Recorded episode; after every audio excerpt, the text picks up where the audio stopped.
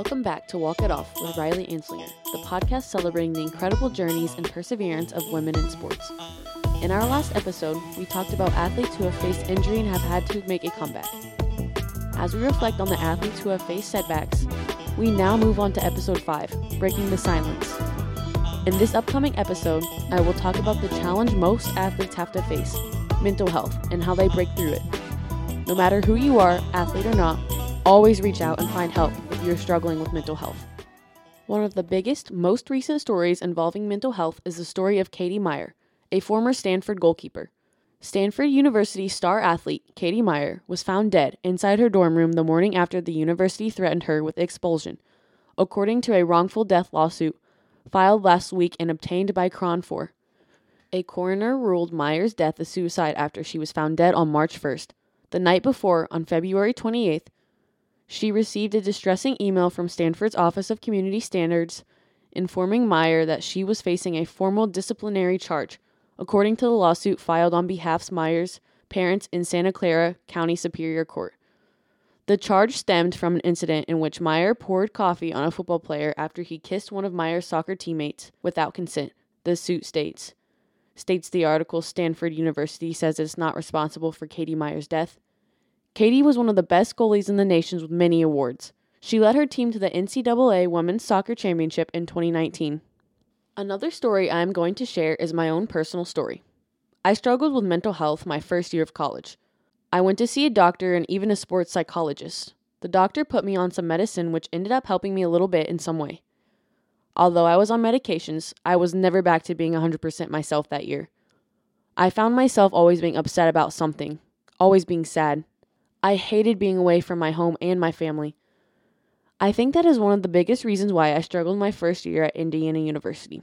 After seeing the doctor and the sports psychologist for almost a year and having many conversations with my parents, I decided it was time to do what would improve my mental health and make me overall better, and that was to transfer home.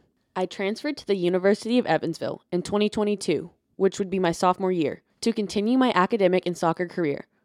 I got help from the doctors and had many good long meetings with my sports psychologist and my parents. I reached out and got help, and without them, I would not be the person I am today. There are many college and professional athletes who struggle with mental illness. Mental illness affects everything you do in your life, whether that is sports, hanging out with people you love, and even academics. You are not the only one. There are many resources, such as the National Alliance on Mental Illness, the NAMI, that educate people on mental illness how to be mentally healthy, where to go for help, and how to support those around you.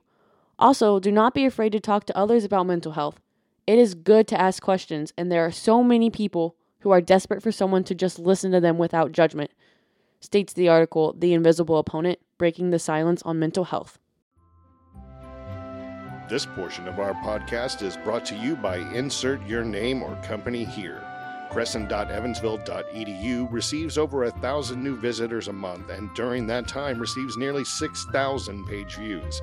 Become part of the student media family and advertise with us on our website, crescent.evansville.edu, or let us highlight you right here on this podcast and we'll talk about your business, product, and or service. Thank you for joining us today in our short but impactful journey in breaking the silence of mental health. In this short episode, I have shared the story of Katie Meyer, a former Stanford goalkeeper with many achievements. I also shared my personal story and how I fought through it, how I broke the silence. Everyone struggles and deals with their own problems on a day to day basis. Get help. Reach out. Seeking out help is the most important thing you can do that will help better your situation and make you better. Our journey continues, and in episode 6, we will talk about the life after professional sports.